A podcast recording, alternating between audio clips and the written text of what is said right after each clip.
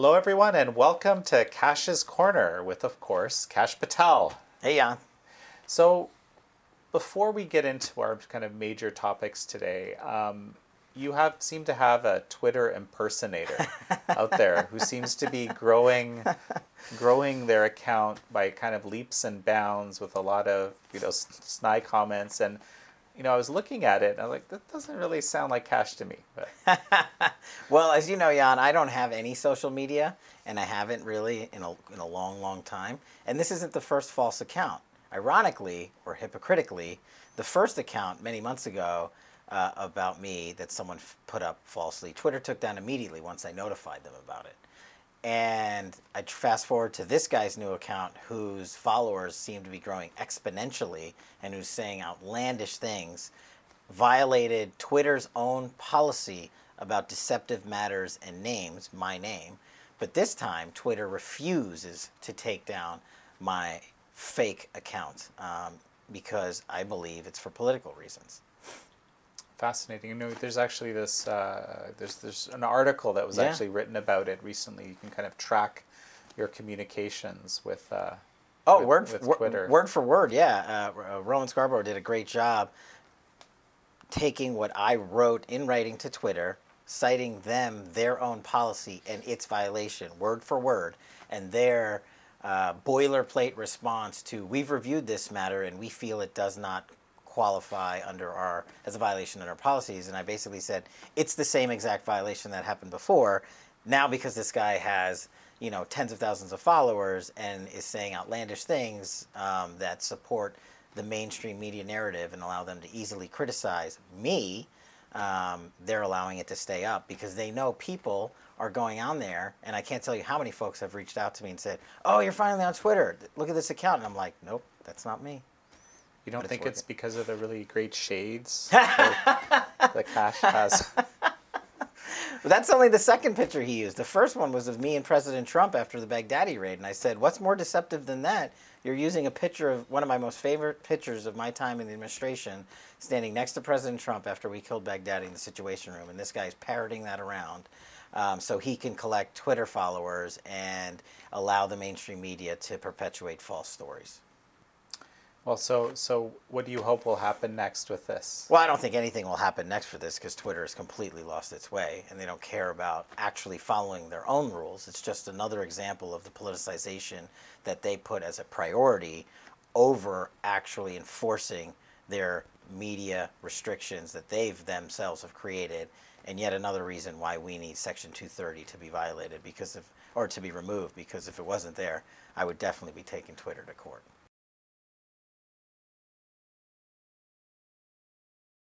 So let's jump to the more of the issue at hand here. Um, we want to talk a little bit about you know border security. Mm-hmm. This is uh, you know you wore the counterterrorism hat at Yes. one point.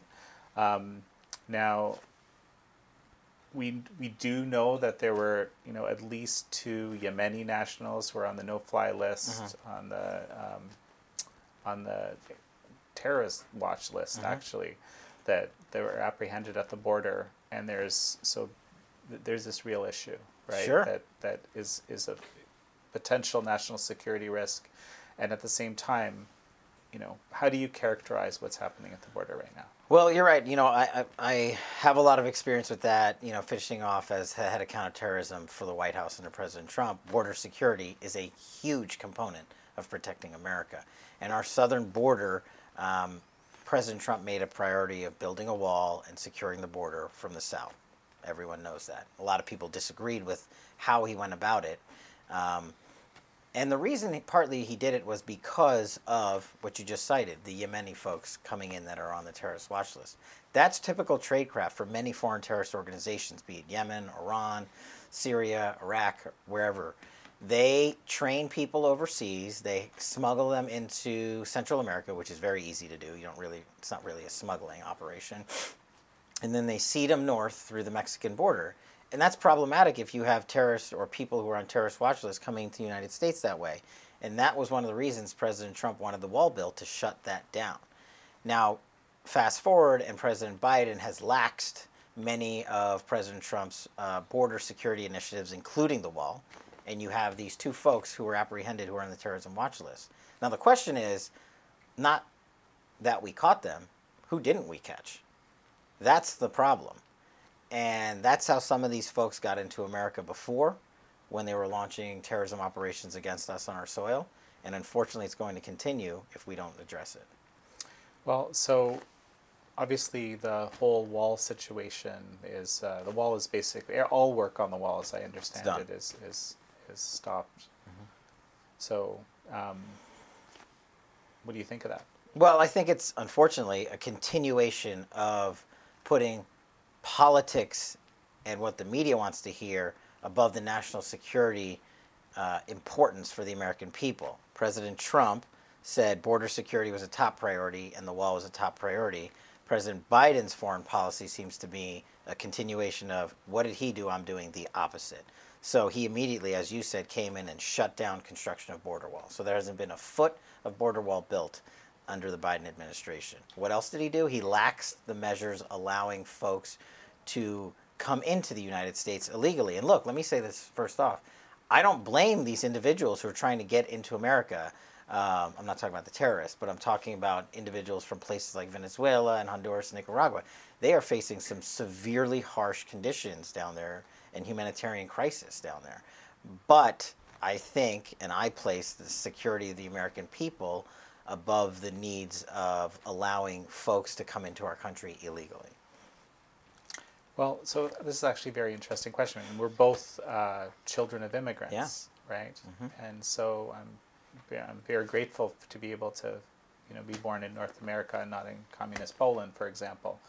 Um, now, so there's this, there, this, there's this question. I mean, the policies I think of the previous administration were described as sort of anti-immigrant, right, and so forth. Uh, would you agree with that characterization?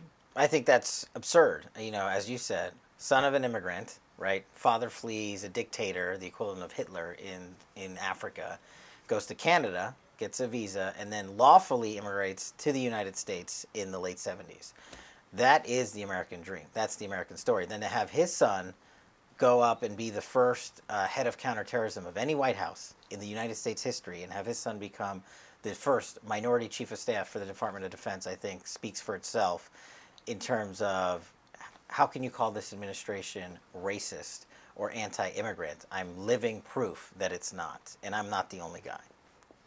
So, something that's I think worth mentioning that the issue at the border isn't just about immigration. It's often portrayed as purely an immigration issue or a, a um, illegal immigration issue, but actually there's a lot of very serious uh, national security questions around the border that have that are related. For example, uh, drug trafficking and human trafficking. So, you know, what was your experience of how does that actually look on our border from your vantage point?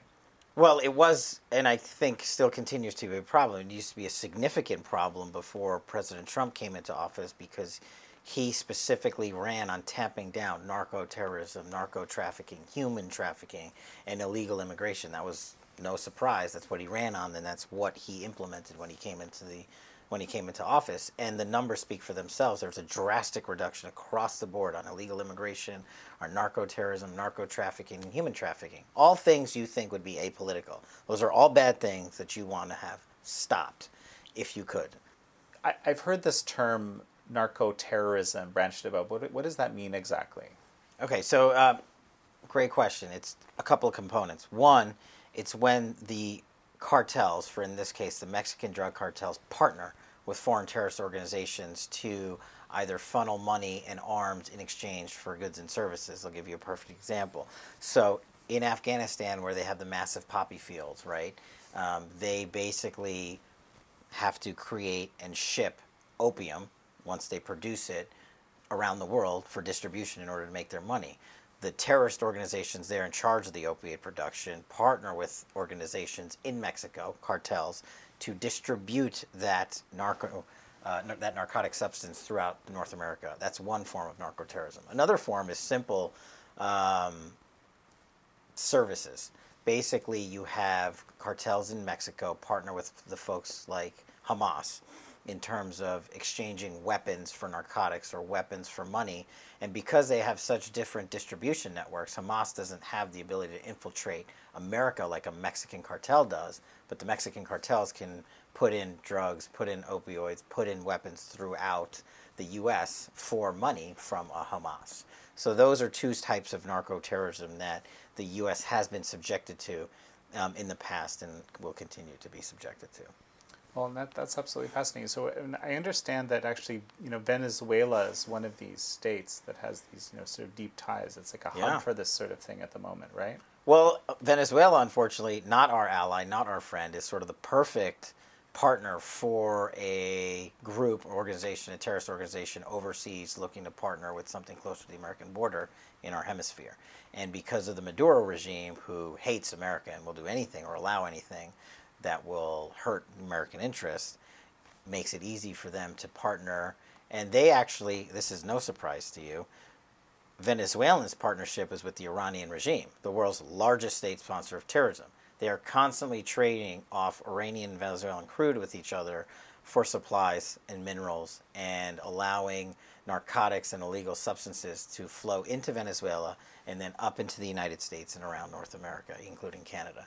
So that's just another great example that you brought up that is a current partnership that should not be allowed and is absolutely illegal. That's fascinating. Actually, I want, I want to talk a little bit more about that because I know that you, you know, worked on the Venezuela issue, let's mm-hmm. say, while while in government.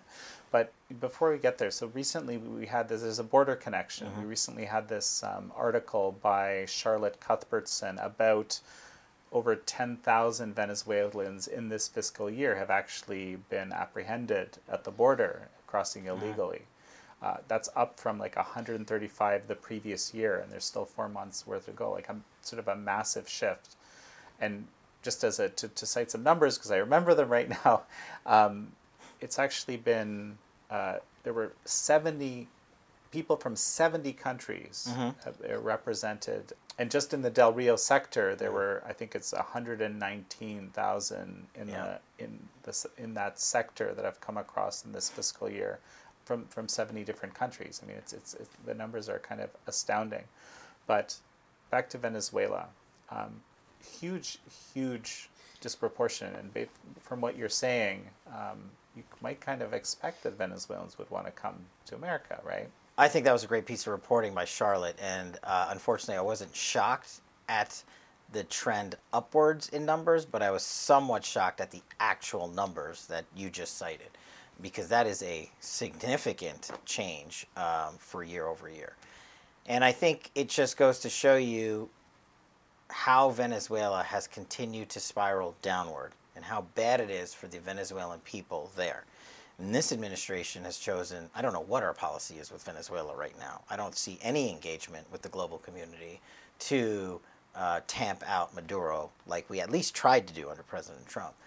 And so it is causing a massive influx of Venezuelans, and you can't personally blame them for wanting to flee a tyrannical regime that is just killing people and, and violating their human rights on so many levels, you would think there there would be an emphasis from this administration to tamp that down. But all we're seeing is a surge to our border, and to me that shows the worsening of the situation in Venezuela, not the improvement of it. Because if it was getting better, people would want to stay there.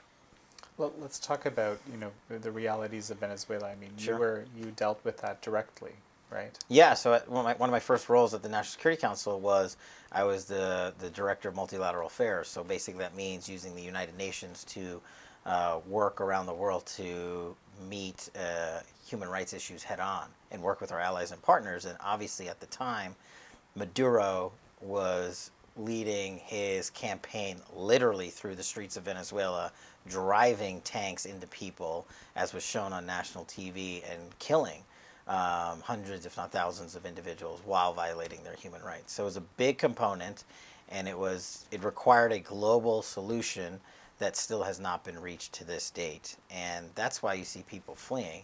The problem hasn't been solved.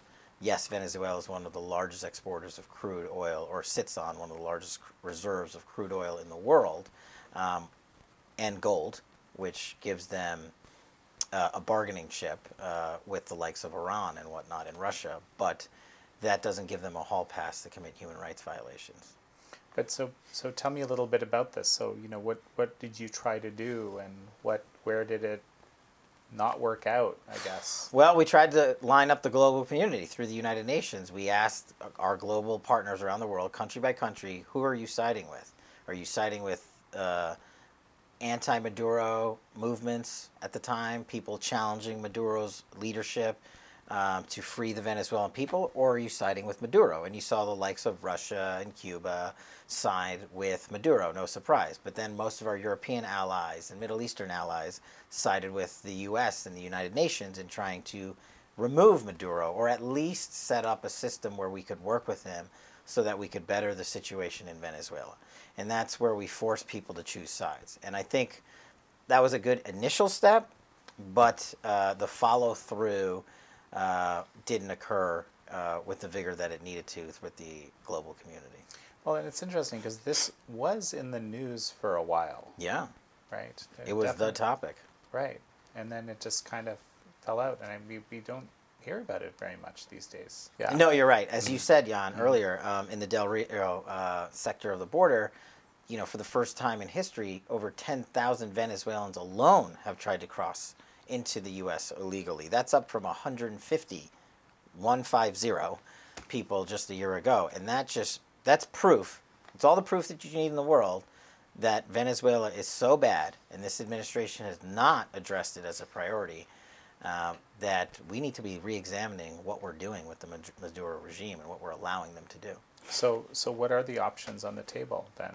The options are A, sanctions, which we hit them with. We hit them with crushing global sanctions, not just in Venezuela, but we sanctioned individuals who did businesses with Venezuela continuously uh, using uh, the Department of the Treasury and Commerce and DOJ and things like that. You need to hold people accountable to by charging individuals committing human rights violations and criminal activity and permitting narco trafficking and narco terrorism to hit the U.S. border. There's so many things we can do without even directly engaging Venezuela that we're just not doing. So, and talking about the border, there's also, uh, you know, another very long border across the north of the U.S., Yeah. right, with Canada, with, with my my home country. Um, you know, is is there an issue with the Canadian border? Especially, you know, I was just reading uh, "Willful Blindness." We're going to have an interview with Sam Cooper, who wrote this incredible book that chronicles how Vancouver has become a, a hub for drug trafficking and Yeah. money laundering for you know Chinese triads uh, and so forth. So, you know, is the is the northern border an issue? Yeah, so the playbook's the same. Look, folks like China are going to look to exploit uh, American weakness, um, just like the Mexican drug cartels and the terrorist organizations are partnering through our South. Vancouver is a major international city that obviously has direct flights in and out of China and the region. And we have a great relationship with the Canadian government, and we're more secure in our north than we are in our south. And I think the Chinese government um, and the CCP are taking advantage of that by doing the things that you said they're doing through Vancouver. Um, the border up there is uh, much easier to cross and much less restricted in terms of physical walls and space like that if they wanted to start smuggling individuals or things through it.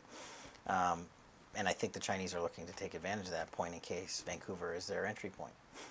Let's talk a little bit about Afghanistan. You mentioned Mm-hmm. you mentioned Afghanistan, you know, earlier as uh, and it, it, it just had me thinking. You know, we're in the process of actually the U.S. is in the process of leaving Yeah. um, Afghanistan. The mil- U.S. military is in the Mhm. process of leaving. So, what actually happens next? Like, what? How is how is that going to play out based on everything you know? You know from your experience. Look, Afghanistan, you know, I've served, I've done deployments there. I've served time on the ground there, um, and and the work is the work is amazing, and the people that we have, our men and women downrange there, are awesome. But it's Afghanistan at the end of the day. Okay, the Brits tried it in the '80s, the Russians tried it in the '90s, and we've been trying it since 2001 to fix Afghanistan. It's not fixable. We can't stay there forever. We've been there for almost 20 years, 2 trillion, and thousands of uh, injuries and deaths, unfortunately, in Afghanistan. So, I mean, many of your uh, folks listening to this may not like this, but I don't think we need to be in Afghanistan anymore. And there, if three world powers were unable to solve the issues of Nef- Afghanistan decade over decade, um, staying another 10 years isn't going to do it. I mean, the, the, the question, of course, is that there's a lot of bad actors in the region who Yeah. may or almost certainly will be interested in. The bad actors are already there. They're still there. Afghanistan still allows, even though we're still there footing the bill, Afghanistan still holds American hostages or allows them to be held on their territory. They still harbor terrorists. They still harbor one of the some of the world's leading terrorists on their territory. And we're still there paying the Afghani government. We're still there doing the humanitarian work for the people in the country. We're still there engaging in diplomatic relations. One of our largest embassies in the world and our biggest compounds is in Kabul. So whether we stay or leave, they're not really helping us in matters that I think are most important to America's national security, like defeating terrorist leaders and bringing home American hostages and engaging in diplomatic relations. So I understand when people say if we leave, somebody will else will fill in, but the reality is they're already there. The Russians, the Chinese, the Pakistanis, they're already there. They're not going to leave because we leave. Yeah. Well, so you know, the, again, the argument that I've heard, and we, you know, I had Michael Doran on uh-huh. in, in a recent episode, you know, talking about uh, the sort of Chinese engagement with Iran in the region and uh-huh. its designs on the region, and you know, a kind of a, you know, the Middle East. There's this kind of status. There's been this status quo of sorts, of course. You uh-huh. know, not a terribly great status quo, many people would argue, but it, it's existed, and people are, you know, a number of people I spoke to are very concerned about that shifting to, you know, basically something that's you know dominated by China or something that's dominated by Iran, or or, or both of them together. Well, I think look, America needs to. dec- President Trump made this decision whether we should be in Afghanistan or we shouldn't be, and he specifically told me we need to end the forever wars, and we did that as best we could under under uh, his tenure when I was at the Department of Defense, and I think we succeeded in many places, including Somalia, Afghanistan, Iraq, Syria. Uh, but turning back towards Afghanistan, um, it's amazing to me now that for all the years leading up to the President Trump's administration, the drumbeat from the media was get out of Afghanistan. What are we doing there? When President Trump decided to get out of Afghanistan, the drumbeat shifted to why aren't we staying? And that is the height of hypocrisy and the biggest highlight that is the problem with the majority of the reporting in the mainstream media. Because they immediately get amnesia as to what the reporting was for 20 years prior to uh, President Trump's arrival and then just steamroll headlines that make him look bad. And the problem with that is if there's a valid reason to attack him, that's fine. But if it occurs at the detriment of U.S. national security interests, then I have a major problem with that. And that's where he and I saw eye to eye on how to protect American interests. And we didn't care what the media was going to write about us. Well, but this is now, you know, the Biden administration. Under the Biden administration, Yeah. this is happening. So, so is it? You know, it's it's a, it's it's a different presidency. Well, they say it's happening. We, our plan was we were at zero on 1 uh, May of this year. They've extended that to an arbitrary date in as 9/11. I mean, that's a whole nother story that I think we shouldn't be using the 9/11 date as a symbolic date as a withdrawal from Afghanistan. But are they going to do it? We'll see.